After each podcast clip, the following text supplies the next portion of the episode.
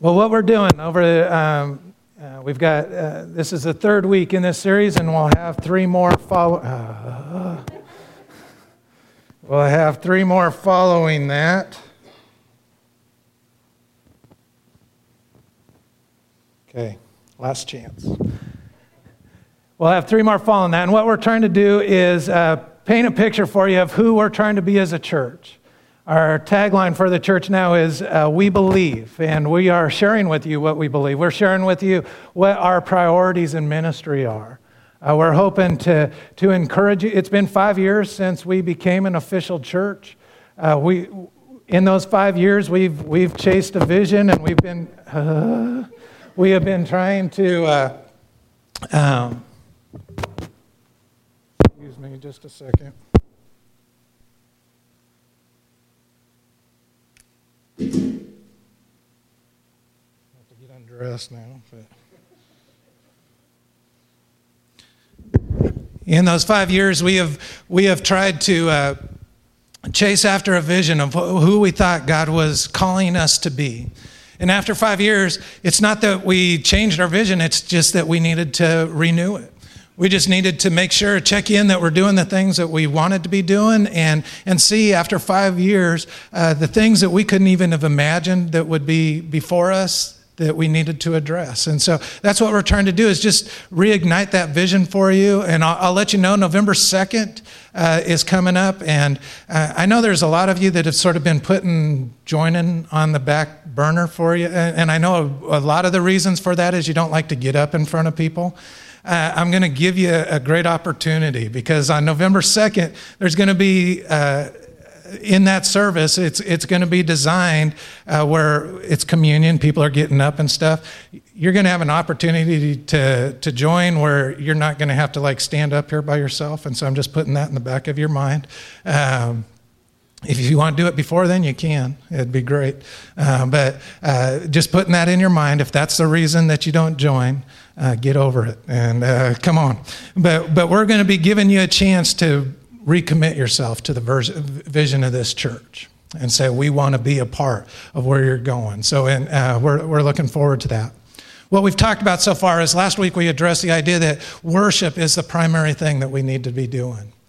As a church, we, if we want to be something more than a social club, if we want to have any relevancy in our culture, we need to tap into the thing that makes us unique. And the thing that makes us unique is our belief in an all powerful, all knowing God that is able to take our weaknesses, it's able to take the things that we do poorly and turn them into wonderful things.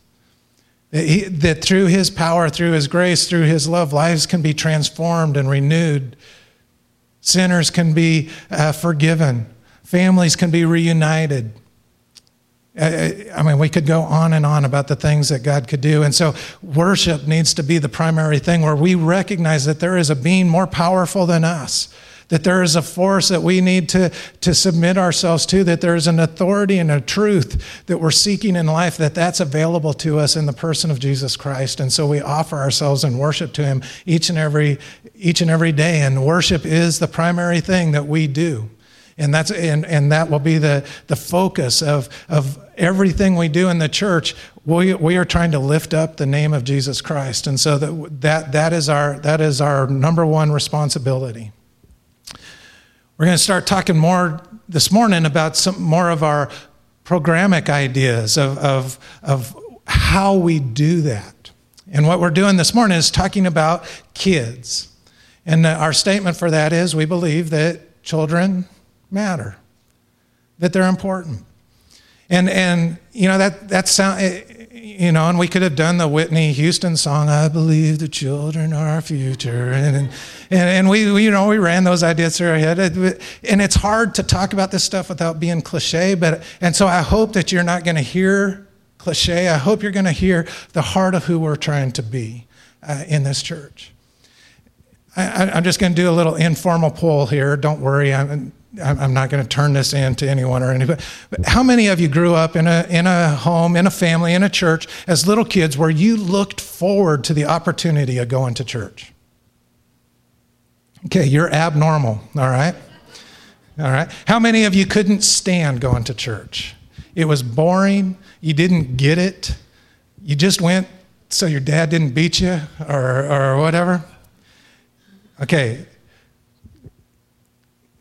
We had more of the first group because we're in church. All right. If, if we were in a normal grouping of society, it would be much the other way, right? The reason why there's not more people that didn't enjoy church here is because we scared them away forever. How many, I mean, don't raise your hands. These are rhetorical, so I don't want to know. I do want to know, but don't do it publicly. But how many of you have had that battle with your spouse, that battle with your, your parents, that battle with your kids of trying to get them to come to church? Because if you, if you were to chase it back, what happened is somewhere along their childhood, they had a horrible experience that scarred them forever. It, it, there was some, some place, something that happened where, where they, the message they got from church is sit down and shut up. I mean, that, I, I thought that was one of the Ten Commandments for a long time. sit down and shut up. I mean, because after all, that's, that's what a good children's ministry does, right? It gets the kids out of out of sight. It gets them down in some basement room where they put you with some crazy old lady who's usually 149 years old.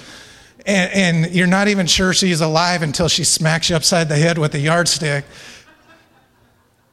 And the way she convinces you that God loves you is by saying, sit down and shut up.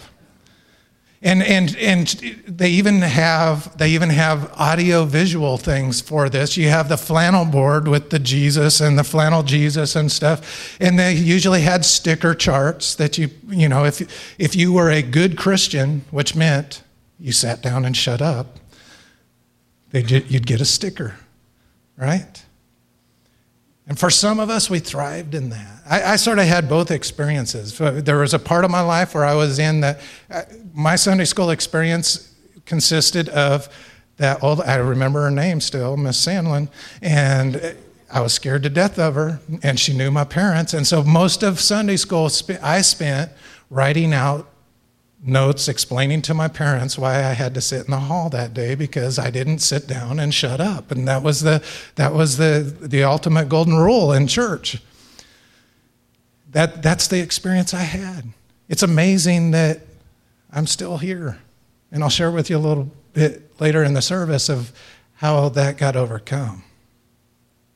But many of you have been trying to overcome that. Many of you that have friends or family spouses that don't enjoy church, this is the reason. Somewhere along the, the, the way, usually as a child, the message you got from church was sit down and shut up because God loves you. Right? Churches have, have done this in multiple ways. We always would like to tell you that children are important. And there's not a church out there that, that doesn't believe. And, and as I'm talking about this stuff, I don't mean to suggest that people ever intentionally do this. It's just we do it out of habit, we do it out of tradition, we do it because we just don't think through. We do it because it's easier. It's not an intentional thing, it's something we slide into.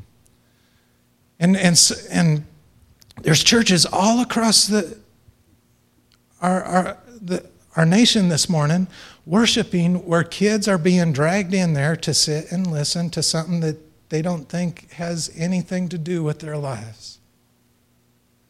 And the parents don't really believe it has anything to do with their lives, but they believe that there's a God. And if, and if God is a vengeful God, it's certainly going to earn them points that they got up and went and got their kids to Sunday school right?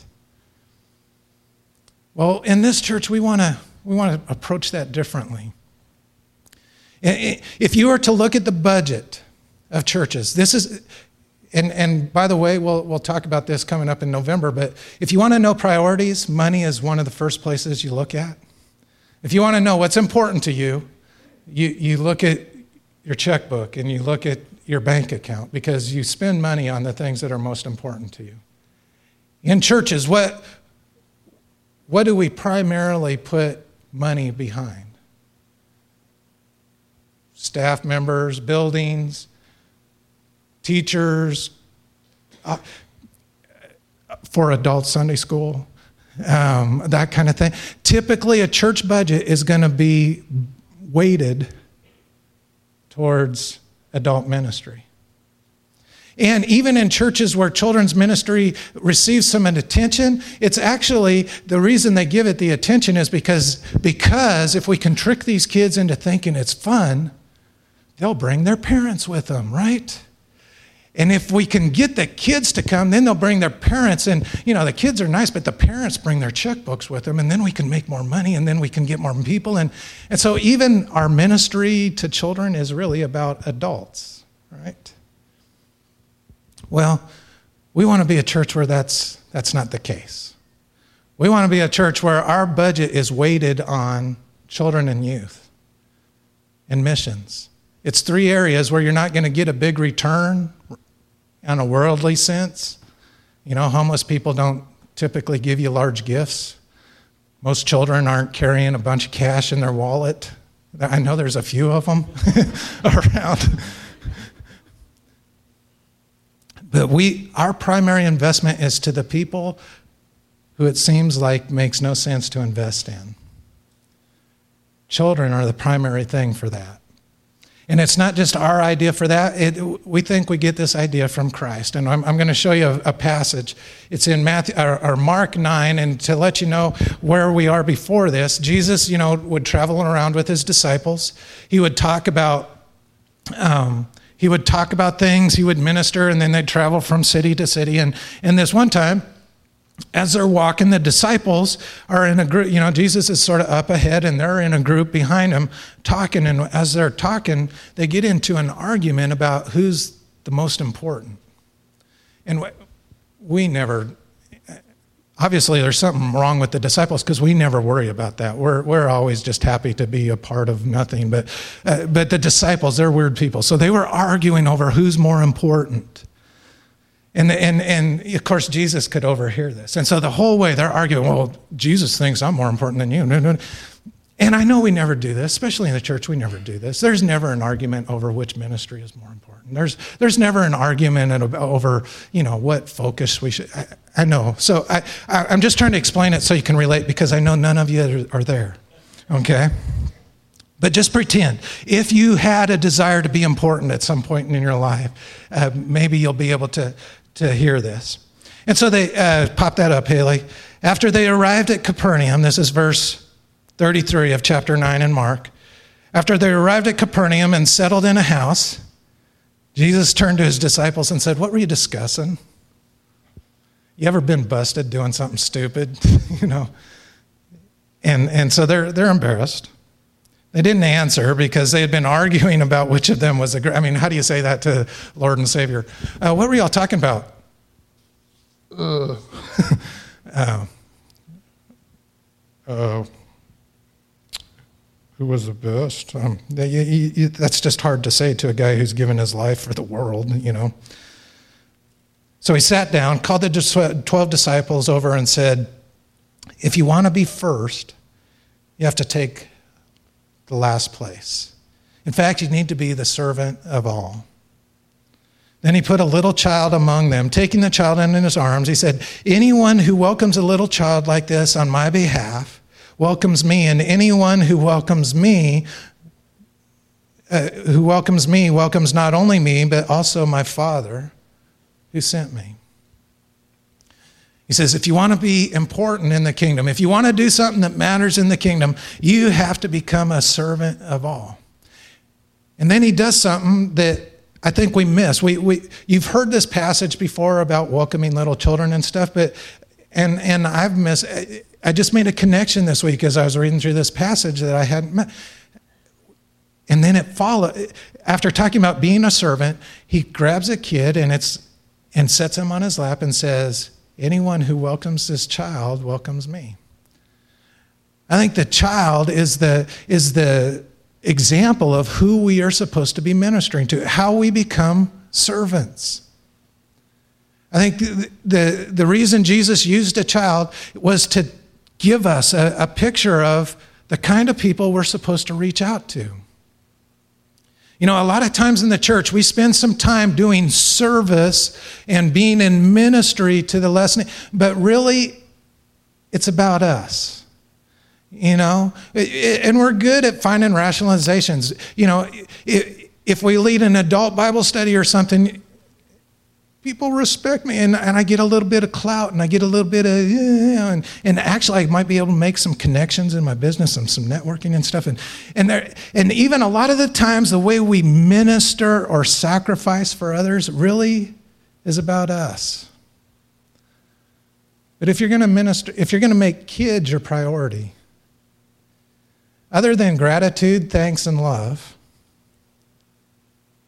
what can kids offer to you? There's not a lot. This is one of the few places where we can serve with a pure heart. It's one of the few, few places where we can truly put other people ahead of ourselves. Where we can actually get what Jesus was saying right. Where we can make children our, our priority. That's what we hope to do in this church. And, and I just want to share with you a little bit to celebrate that, that there's some fantastic things happening here. They were in the first service and they hate me now because I made them stand up. But um, we have some fantastic leadership in this church in our children's department. If you, if you don't know who Tracy Schneider is, and if that name, if you're a parent and that name doesn't sound familiar to you, Miss Goody, that's Miss Goody. That's the kids call her Miss Goody. But Tracy has done a fantastic job of organizing our, our children's ministry, of making some standards, of doing some teacher training, of, of working with volunteers and providing an environment that, that kids look forward to come. I don't know how many of the, the young parents I talk to that say, I wasn't really interested, but my kids are the ones that are making me come to church because they enjoy it they like what we're doing. I know many of you have helped in, in that area. If, if you have volunteered, and we're not doing it to make people, but it's important that we recognize that it's not some magic fairy in the church that does these things. It, it happens by the efforts of, of people. If you, if you help in the nursery or the children's or choir or uh, any way with the, with the kids, would you just raise your hands for us? Yeah, see, it's, there's people in this church that make that happen. You know what we teach in our Sunday school? It's, it's, here's one of the things I hear I don't want to pollute my kid. I want him to have the free flow of ideas, so I don't want to brainwash him. And, and again, that goes back to that thing we had as kids, right? We felt like we were being brain because you never ask questions. You know, Jonah got uh, Jonah got swallowed by a whale. How did Jonah get? Shut up and sit down, right? We, that's not important to the story. Just shut up. Do you want to go out in the hall? Write a note to your parents. That's, that's how we, you know what we teach in our, we, we teach it different ways, but there's three themes that we have in our children's ministry God made you, God loves you, and Jesus wants to be your friend. That's, that's our curriculum. There's lots of ways we do it. In any story we tell, any Bible truth they use, that's the message. God loves you, God made you, and Jesus wants to be your friend. There's nothing wrong with that. There, it, even if you don't believe in God, even if there, we're teaching them that people are important. We're teaching them that, that they're important, that they're not an accident, that they have meaning, that they have purpose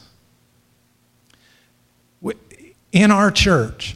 I, you might not believe this, but six years ago, as we were visioning this ministry, Robert and LaRue Woods, you can see their house out this window up here on the hill.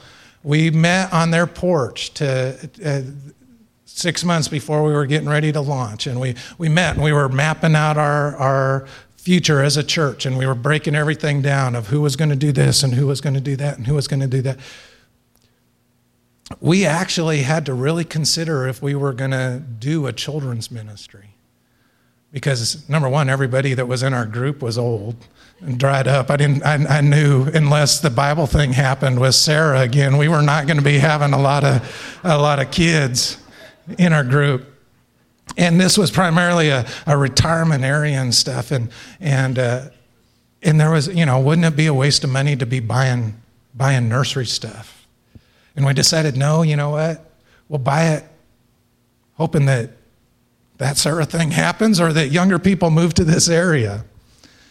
You know, from that inauspicious beginning to this last year, do you know what the most dynamic ministry area in our church is this year? It's our children's ministry. It's our children's. We went from that beginning of not knowing if there was going to be enough kids to even justify having a nursery to this last year on Easter Sunday, fourth graders on down, we had 100 kids crammed into those buildings over there. There's been Easter Sundays where we didn't have 100 souls on the premises, but we had 100 kids just in the children's ministry there. You got to see what the efforts of, of some of our moms and volunteers with the, with the choir. You've got to see what, uh, if, you, if you have kids, you get to see what, what goes on in, in, uh, in the class as they come home and they're excited. If you've never been into our nursery or over, you need to go over there because that's been a gift of love by one of our, our members. Her name's Jean Honey. She, she's an artist she has painted these incredible murals in, in those rooms. As you walk in, it's this hill country view, and in the nursery, it's all baby animals because they're babies in the nursery. So it's all baby animals, skunks and deer and all that kind of stuff. And then in the older kids' rooms, they have deer and, and cows and hawks. And but it's amazing. You need to go over there and visit, even if you're not not in in even if you don't have kids in that area. You see, at this church, we want this church to, we believe that kids matter. So we, we are going to invest ourselves in that. I just want to share with you a, a little bit of where we're going. We, we already have approved, and hopefully, once Travis County moves on permits and stuff, right, Tony? Or are we getting close? We're, those cabins are, are going to get constructed real soon here. We have two more cabins we're going to be constructing to, to, so we can expand the age groups. We, right now, we've got too big of groups it's a good problem to have but we've got like five year olds with two year olds and you know there's a lot of things that go between five and two that where they need to be divided into smaller groups. We've got so we're going to be having more room for them. We've we, there's just exciting things coming. And so you might be asking okay what are you asking me for? You know i know you're you're going somewhere with this. And i am. I, I think I, I want to ask you for two things and, and, and you're not going to believe how simple it is. It's not, a, it's not a plea to go work in the children's ministry because we, we have had people who have those gifts respond and they are doing a great job of that. Now, certainly, if you have that gift and you're wasting it now, then get your butt over there and let Tracy, let Miss Goody know. She'll get you signed up, okay? But not all of us have that gift, right? So, what can we do to minister, to make kids a priority? I just want to tell you a couple stories. One of them is about an event that happened this summer. If this summer we, we changed from doing a regular vacation Bible school because we just felt like we were doing free babysitting uh, to, a, to an event where we could interact with kids more, get the parents involved. And so we did some events. One of those in July was a pet day, and we sent out a, an email, a card about it. You might have gotten a card about that. But that night we gathered together, and uh, it was a hot July night, and we had dogs here wa- running around, slobbering all over everything, and and we had goldfish, and we had hermit crabs, and we, we had stuffed fish, and we had, I mean, we had everything. And you know we had dinner and stuff. And so at the end of the end of the night we went down to the the amphitheater out there. We sat down and there was there was a collection. It was families that had kids. And then there was some of the the older families of our the more mature families of our church as well that don't have kids anymore. In one of the coolest nights of our church the kids would get up on stage and whatever animal they had and they'd show us a trick it could do. Uh, Colton uh, had hermit crabs. Gets two hermit crabs and tells us the names. He sets them down on the stage. Sit. and they did. It was amazing. We, we, yeah, I mean, they were the best trained animals they were. But uh, But there was this fantastic thing that happened. These kids who society would tell you are not as important, who actually, the way their lives go, are told they're not that important. We're getting to interact with a church family that knew them, that clapped for them, that laughed with them, that celebrated with them. It was a cool event. So, if, if I was going to tell you what is one of the things you could do to make a difference, it would be this you need to learn the name of some kids in our church. You need to learn the name of some kids in our church. I, I had this in.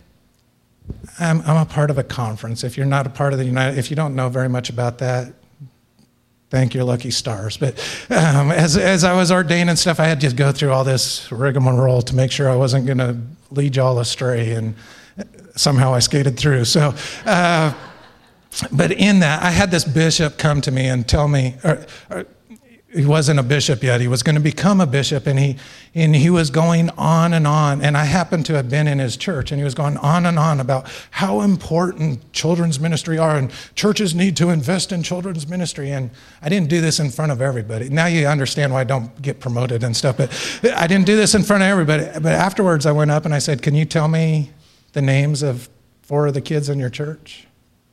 And he couldn't. You know, you know how you know you're important is when somebody knows your name. By just learning the name of a kid, you can make them feel a part of this family. And the reason that's so dear to me is because that Sunday school experience I had where, where I was just miserable and it was just to sit down, shut up, if that would have continued, I probably wouldn't be where I was today, uh, where I am today. But after Miss Sandlin discouraged me for so long, then I met Ruby Plummer. And I'm sorry I get choked up all the time talking about her, but Ruby was about this tall and about that wide. And she just had this, this glow about her. And she was crazy. And, and she, they let her come in our sunday school class. And i just remember because i was used to sit down and shut up. And the first week she was there she taught us how to play poker i was sure she was going to get in trouble but we, we didn't tell our parents because we wanted her to come back the next week. And she did. And, and and she got to know us and she, she became our friend. She imagine this short little squat woman. She would do double dutch jump rope with us and everything out there. And and and she she was a part of our lives and she was she was crazy in all other parts of the church. You know I, she would yell out in church and disagree with the, the pastor. She was from from the south and she her favorite song was give me that old time religion. And so she would you know just start if we'd be in a meeting start getting tense. She'd just start singing that song and stuff. And but number one ruby made a connection with me when i was seven when I was 12 and our youth group was doing a youth Sunday, and I got up and I read some verse that I couldn't even pronounce the words, even though it wasn't any big deal, she was the one that chased me down after the service and said, David, that was the most beautiful reading anyone has ever done in all of history of the scriptures. That was so fantastic in youth group when I shared my testimony when I was in, in senior high, even though I stumbled in everything and made a fool out of myself, she was the one that chased me down afterwards and said, David, that was so fantastic. God was using you. That was, that was incredible. Even through my college years, when, when my parents wouldn't even admit that I belonged to them and stuff, she, she continued to, to encourage me. And, and it sort of culminated when my, my first year at seminary when when I got a letter from her that at that point she couldn't even see. She had had to have her husband write it. It said, I knew you'd do this. I've always seen something special in you. You know, that's why I'm here. So some crazy old woman taught me poker. and she knew my name. Now, that doesn't take a master's degree, that doesn't take money. It didn't even take a lot of time. It just took a heart that cared for kids. Now, what if we could be a church that could do that for each and every child, not only in this church, but in this community? What if we could be a church that could offer a vision of hope for the future that they're not even able to imagine? Let me tell you, when I was 13, when I was 17, even when I was in my freshman year at seminary, I did not see myself here. But she was able to see me there. That's the church we're trying to be.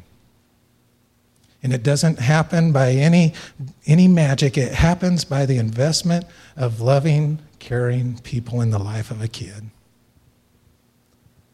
We believe kids matter, and because they matter, we believe we should know their names and we should invest in their lives. Why don't you bow with me and let's, let's pray. Lord, thank you. Thank you for the love that you've shared with us that, that touches us, even though we have nothing to offer to you. Even though we screw up over and over, you, you've given us everything. And God, we have the opportunity every day to reach out to, to children in our, in our area, to know their names, to invest in their life, to encourage them, to, to laugh with them, to talk with them, to nurture them, to, to prod them, to, to just be a part of their lives. God, we, we, we just pray that you will help us to become that church, that we can be the church where every kid feels like they're important.